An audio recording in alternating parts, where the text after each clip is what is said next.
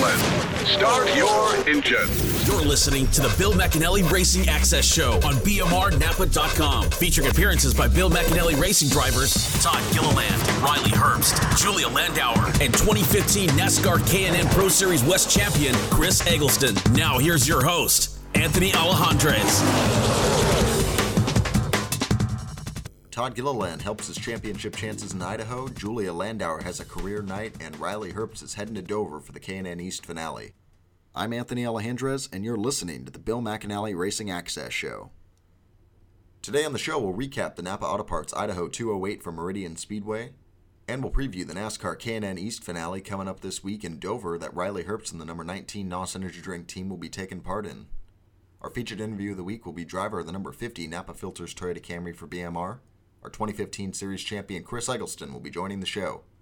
To get BMR Access started today, we'll be recapping last weekend's Napa Auto Parts Idaho 208 for Meridian Speedway.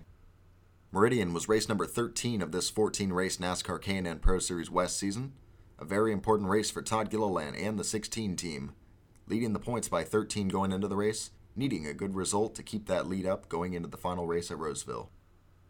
In qualifying, BMR was well represented at the front of the field. Chris Eggleston went out to post his laps, and he jumped out to the top of the board. He would hold the top spot until the final driver came out onto the track and took over that race lead. Chris would still come away with a front row starting spot for this 208-lap race. Riley Herbst had a good qualifying effort as well, starting just one spot back of teammate Chris Eggleston in third. Todd Gilliland was solid in qualifying, picking up a fifth-place starting spot for this race in his number 16 Napa Toyota. And Julia Landauer would round out BMR's lineup in qualifying with a good 8th place run leading into the race. When the sun went down at Meridian Speedway, it was time to go racing. After the race went to green, Chris Eggleston challenged for the race lead from the outside before settling into second, while his BMR teammates made up spots throughout the top 10. On lap 36, while running up in third, Riley Herbst would go for a solo spin and bring out the race's first caution flag. On the restarts following the next two caution flags, Chris Eggleston would challenge hard for the race lead, and on the outside on lap 60, Chris Eggleston would create the first lead change of the race, passing Ryan Partridge on the outside. After another caution shortly after, Chris Eggleston would move back into the second spot following a restart, and his teammates Todd Gilliland and Julia Landauer would move up in the running order into the third and fourth spots. Following lap 100 in the race, Riley Herbst was in the process of moving his way back through the field, and he was up to the seventh spot, but while moving through the lap traffic, Riley ended up going for another spin, bringing out yet another yellow flag. On a lap 135 restart with Todd Gilliland on the outside of the front row, he would take the race lead for the first time in a battle with Ryan Partridge. But just a few moments later, more trouble occurred for the 19 of Riley Herbst. This would be his worst hit of the night, being sent into the barrels in turn 1 and actually lifting part of the car off the ground. This would bring out a longer caution for a more extensive cleanup in this one. Through several more restarts as the race winded down, Todd Gilliland would continue to run second. The race restarted on lap 201, and just one lap later, with the field still very bunched up following a restart, Chris Eggleston would be spun from his top 5 running position that he had held all race to that point. Tough night at the track for both Chris Eggleston and Riley Herbst, on a night when both drivers were spun while running in the top 5. After a red flag occurred, the race went back to yellow and would be restarted on lap 214, 6 laps past the scheduled distance. It would be a 2-lap shootout to decide the race. On the restart, Gilliland would get the jump and take over the race lead from Ryan Partridge, and going into turn 3, Partridge would make a last charge for the race lead, diving to the inside of Gilliland and forcing them both up the track just a bit before Partridge would go for a spin through turn 4. Todd Gilliland would escape with the race lead, and Julia Landauer would move into the second spot. The caution would fall for Partridge's spin, but Gilliland would take the white flag just before the caution, meaning the race was official and Todd Gilliland had picked up win number 6 of the K&N West season, and Julia Landauer would get her career-best second-place finish at Meridian Speedway. Chris Eggleston would recover from a late spin to finish in the 9th spot in this one. Riley Herbst would have a very difficult night at the track. 3 separate incidents would give him a 19th-place finish at Meridian Speedway. Moving into the championship picture now with just one race left to go on the K&N West season, Todd Gilliland comes away from Idaho with another win and pads that championship lead, now up to 25 points with one race remaining. A few weeks ago on the show, Julia Landauer told us that a top 5 in points in a rookie season would be a very big deal, and after her career-best result at Meridian, she has arrived at the top 5 in points with one race to go. One spot back in 6th is Riley Herbst, a tough race for him last week after a long streak of top 5 finishes. And in seventh is Chris Eggleston, our guest on the show today. Very little racing luck for him in the second half of this season, and unfortunately that continued late in the race at Meridian, costing him a top 5 finish. Still one race left to go for the team, 2 for Riley Herbst since he'll be racing in Dover this weekend. Very good chance for this team to finish the year strong. This race recap is brought to you by BMR Napa Auto Care Centers. If you need to get your car repaired, then bring it to the place with the best reputation in the community. Everything from general automotive repair to brake service, oil changes, tune-ups, to computer diagnostics, transmission service, and so much more. BMR Napa Auto Care is dedicated to getting your car running like it should be, and they are committed to delivering best-in-class service. Schedule an appointment online today at BMRNapa.com or over the phone at 916-676-0010. They have 2 locations, Roseville and Antelope, California, both of which will get you that same great BMR service. That's BMR Napa Auto Care Centers. Championship service from a championship team. After the break, we'll be joined on the show by 2015 NASCAR K&N Pro Series West champion Chris Eggleston. So stay tuned because that's just around the turn on BMR Access. This is Eric Holmes, and you're listening to the Bill McAnally Racing Access Show.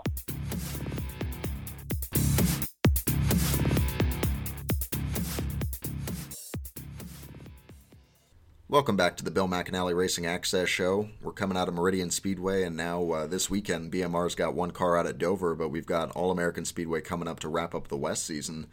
And we're being joined by a driver who was in our last race at Meridian, started up front, finished 9th. Chris Eggleston joins us on the show today. How are you doing, Chris? I'm doing good, Anthony. Thanks again, as always, for having me on your program. Yeah, and thanks for joining us. And for starters, I mean, we talked a little bit about Meridian last week, and that was a track where you had raced out last season, and you were pretty fast early in the day in practice. Practice number 1, you were in second place, pretty fast on these quarter-mile tracks this year that you've been to. Going into the day, did you anticipate a strong run and a good car? Yeah, I kind of thought so, or at least envisioned that prematurely throughout the weekend. You know, as you mentioned, we had a really good 50th anniversary Napa Filters Toyota. Felt like we fired off right off of the trailer, really good, really fast and consistent, just a few minor small changes, and the thing was really well balanced. And, you know, crew chief Ty Joyner, he was testing the night before with another late model team, so he got there a little bit late, and we just, as soon as he got there, we just continued to dig on our race program, and felt like we got it really good. I think, like you mentioned, we sat second in the first practice session, the second practice session. We were pretty solid. I think we got bogged down on our mock run, so we didn't show as much speed as we had liked to. But then in qualifying, you know, we sat on top of the charts all the way until the end, until Ryan Partridge knocked us off. So, you know, being able to start on the front row on a quarter mile is really essential and crucial. And going into that race, I thought we were going to have a really good shot. You know, just kind of biding our time, riding around, making sure we don't burn the tires up. 208 laps is a lot of laps on the tires that we're on, especially with no break or pit stop. Took the lead there for a little bit, led some laps, decided to start on the bottom of the 9 car there, that one restart. And for whatever reason, our car was just really tight compared to where we practiced. And I'm not sure if we can blame that on tire stagger or if something, you know, if the left rear grew or the right rear shrunk or what have you. And we continued to fight on restarts and short runs. It seemed like we'd always lose a position or two. And then I think it was basically what I thought was going to be that last restart. Got back up into third and started to peek on the outside of Todd once or twice. And going into turn 1, I think we had some contact with a teammate and sent us around, which was really unfortunate because we were really looking for a consistent, you know, strong showing, strong finish. Been having really good runs on all our quarter miles. But I promise if it wasn't for any bad luck, we wouldn't have any luck at all. And it is a bummer that it took away a good finish for our whole team. We needed a good finish to build team morale, especially coming out of Salt Lake after having, you know, tremendously bad luck out there. But nevertheless, you know, we'll keep our heads high. We'll move into All-American Speedway and go for a W out there as well. In the K&N Pro Series West, you visit several different tracks from year to year, but Meridian is one of those tracks you've raced at before. You raced there last season, and you ran pretty well there. When you return to a track that you've done well at in the year before, what does that do for your confidence going into race day? Yeah, I think you're not really second-guessing yourself as much. There's not as many unknowns. You know, you kind of reflect on what you did last year, what worked, what didn't work. And you kind of keep a mental checklist on things you need to improve on the next time you go there. And I felt like we crossed all our T's, dotted all our I's and doing that. And so I was really optimistic and excited to go back to Meridian. You know, last year, while we were at Meridian, we showed speed. We struggled to get that speed, and it took us forever to find that speed. Thankfully, we had a day of testing the year before. And once we got up to the front last year, I remember getting out of the groove. Meridian is such a tricky track. It's so flat, but there's a lot of grip on the bottom, especially when they coat it with some Coke syrup and such to make it really racy. You just barely get out of that groove, and it's like you're on ice. And we did that last year, kind of got up in the fence and had to work hard to get back to a good finish. And so as far as that goes, there's just little room for error on that small of a racetrack, you know, to put yourself in a bad position where you can jeopardize a good finish. But I felt like we didn't do that at all this year. We were really smart in the way we raced and conserved tires. Like I said, we were just a little too bound up to go after that third win of the season. And, you know, I thought we were going to settle in there for about a solid third-place finish until that late race incident happened with 2 to go. You talked about how on the restarts, you know, you were fast on the outside early in the race, and then once you got to the bottom, your car got a little tight. Is that something that you were expecting on these restarts as far as just the lane to be in? It seems like each track, you know, you kind of know after a certain point which lane you want to be in on the restart if you're leading. Is that something that you had figured out at that point in the race? No, not really, to be honest with you, because it was kind of... That is one thing that I felt like changed from last year to this year, and that could be just a result onto the way they syrup the outer groove. Because earlier in the race, when everybody was on fresh tires, it seemed like the bottom, you know, prevailed more when you had good tires. But then when your tires wore off, it seemed like the top came in, and we just hadn't figured that out yet. The time we got the lead start on the bottom, and we figured we had to know then rather than later in the race if we were leading whether the bottom was going to work or not. And so it was one of those deals that crew chief Ty Joyner and I were talking about on the radio right before the restart, whether we were going to restart on the top or bottom. And we knew we had just got by Ryan on the top side the restart before, but we did kind of want to test the grounds on the bottom since we had been down there all race. And, you know, we rolled the dice and we lost basically. You know, it didn't work out for us and we lost 2-3 positions. I think we went all the way back to fourth and had to rally back after that. So that's definitely something that I felt like changed from last year and something we certainly learned very quickly, that our car definitely didn't work as good on the bottom on restarts. And anytime we were able to restart on the top, we were able to get that position back. You mentioned the fact that this race was a 208-lap race as opposed to when you guys usually run 158-lap races on these short tracks. And, I mean, one thing that I would think would be a little different is maybe your conservation of tires, being that you got to make the whole race on them. But this was a race where we saw a lot of caution flags that really slowed down the race. So did you find that you really had to conserve, or did the cautions kind of take care of that for you? I would say yes and no. It did seem like just because our car started off tight early in the going, you know, I felt like we wore out our right front faster than I would have liked it to do. Even though with all the cautions that flew to kind of bunch everybody up and to allow us to conserve tires on caution laps for what have you. But at the end of the day, it was another 58 laps, you know. So I guess that would be like 116 extra corners that we had to make on the same set of tires that we would make on a 150-lap race. And so to that point, you know, you're always turning. It's such a small racetrack. Although the track isn't as abrasive, you know, like other places we go to, it's a lot of turning and it's a lot of wear and tear on those tires. So, nevertheless, like going throughout the whole race, I just tried my best not to slide the right front and get on entry or make sure I took care of that right rear on throttle input all the way through exit, just not to over-abuse it. Hopefully, you know, ensure that we had tires at the end, which I thought we did. You know, I felt like the balance of the race car didn't change drastically or too much throughout the course of, you know, say lap 25 to 208. It stayed fairly well balanced other than maybe got a little bit snugger, but overall it showed consistent speed per se.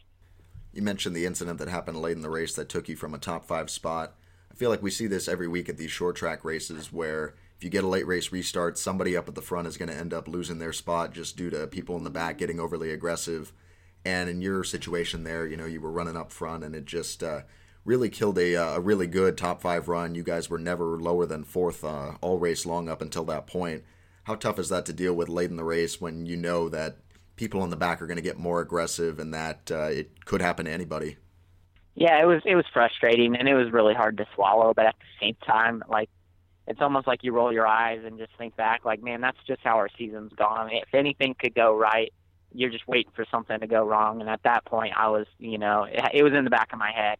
And to kind of get turned around there, not only by a competitor but a teammate, you know, it's frustrating, you know.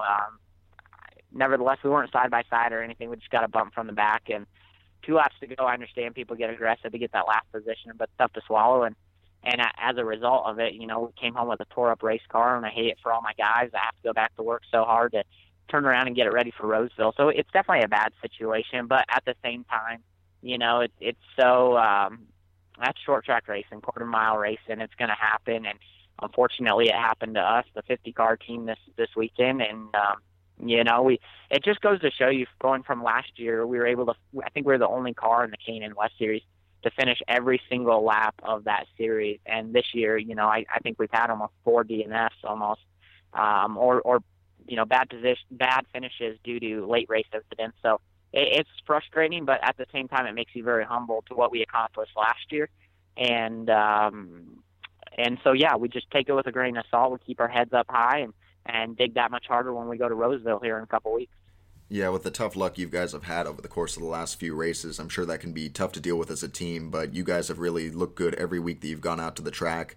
You know, like you said, you had 2 really tough races out at Utah, but this weekend out at Meridian, you went out there and you had a really strong run. You were fast all race long. So how proud are you of your team and all the hard work that they've put in throughout the season, even with all the difficult stuff that has happened throughout the season? Yeah, proud is an understatement because, you know, we as a team, as far as the 50 camp, you know, we were all discouraged. You know, we went to Salt Lake, and not only did we have to work extra hard than we were expecting, you know, we had 2 DNFs on those road courses, and it's just really frustrating. And it's no fault to lack of effort because, I mean, my guys work harder than any team in the K&N Series, I feel like, and it was nothing that we could put blame on anybody per se. And so when we were able to go to Meridian and not miss a beat and unload with a lot of speed, you know, it made me very proud to be a part of that 50 team and a part of Bill McAnally Racing, that we can put all that behind us and make sure we focus on what's ahead of us. And at that point, we were really focused on having a good run and good finish, and thought we had a shot at the W earlier in the day while we were there. And so to that point, just, man, so super proud of all the guys, especially Brian, my car chief. I mean, he worked so many hours on that 50 car, making sure everything's right. And it shows because we hardly ever have mechanical failure. So all the guys did just a tremendous good job. Couldn't ask for more effort or better effort, and really proud of everybody. Talked about these road course races this year. Really, your bad luck has kind of been at its height when you've been to the road races this year. The engines at Utah being taken out, coming to the starting line at Sonoma. And I'm really curious just because in both tracks, you looked really good in the practice sessions and in qualifying. You know, what would we have seen out of you guys on the road courses this year had you not have had your incidents? It's so tough to say because, like you mentioned, you know, we lost the motor pretty early in practice at Utah. And although I felt like we were decent, I don't know. I didn't have as much seat time at Utah as I would have liked to going into that first race, and then not completing a single lap the first race going into the second race. I felt like everything was at an unknown. I didn't know how tire wear was, you know, how hard to go and the such. So we were really going to make sure we learned from what everybody else was doing based on what they learned the first race, and we didn't get a chance to run the second race either. So I was optimistic that we were going to have a good, solid top 5 finish, which is what we needed.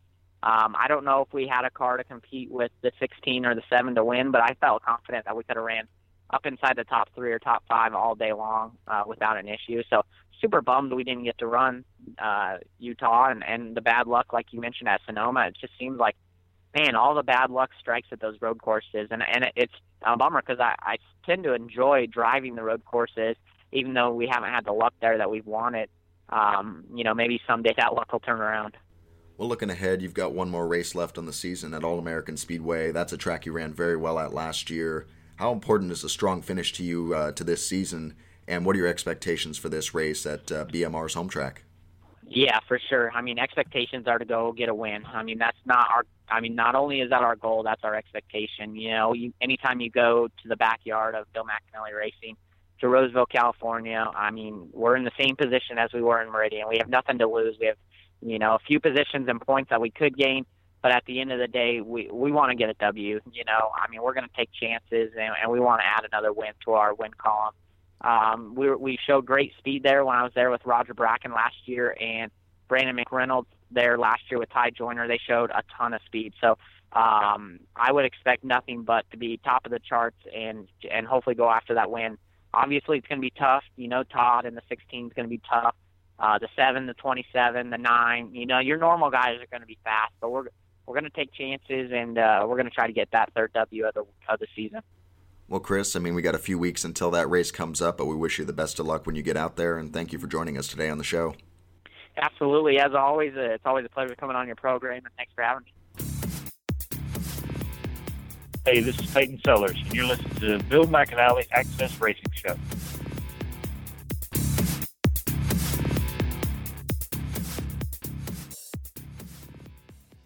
Huge thanks to Chris Eggleston for joining us on the show again. Winner of two races this season at Orange Show Speedway and at his home track, Colorado National Speedway, and last season's championship winner. Chris has the opportunity to go out and get a third win of the season in the West finale at All-American Speedway in a few weeks, a track he finished top 5 at last season.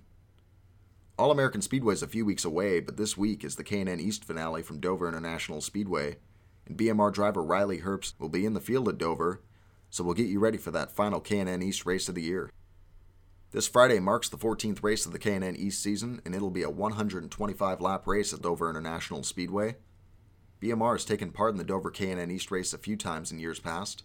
Back in 2007, Bill McAnally Racing and former driver Brian Eichler made the trip to Dover and ran the number 15 Napa Auto Parts car, and they qualified 4th but ended up having a tough race out at the Monster Mile. Then up to 2014, Cole Custer drove a 00 Napa car to a 14th place finish at Dover. And in 2015, former BMR K&N East Series driver Nick Drake drove to a strong 5th place finish at the track, the best BMR Dover finish to date. Aside from the road courses he's raced at this season, Dover will be the largest track Riley's raced at thus far in his NASCAR K&N Pro Series career. For race fans in Northern California, it's about time to get ready for a big night of racing.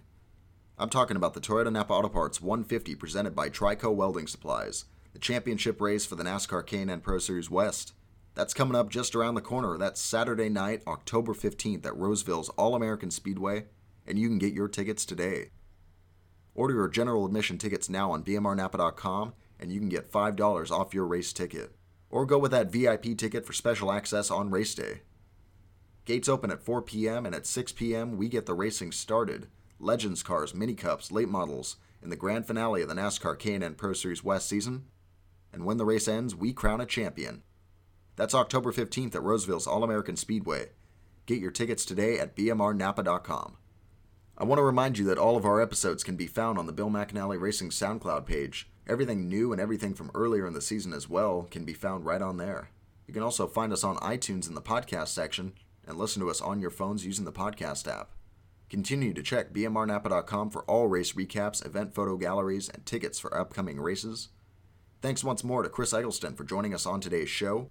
Best of luck to Riley Herbst and the number 19 team out in Dover. And thanks for tuning in to the show. And tune in next time to the Bill McAnally Racing Access Show. You've been listening to the Bill McAnally Racing Access Show on BMRNapa.com.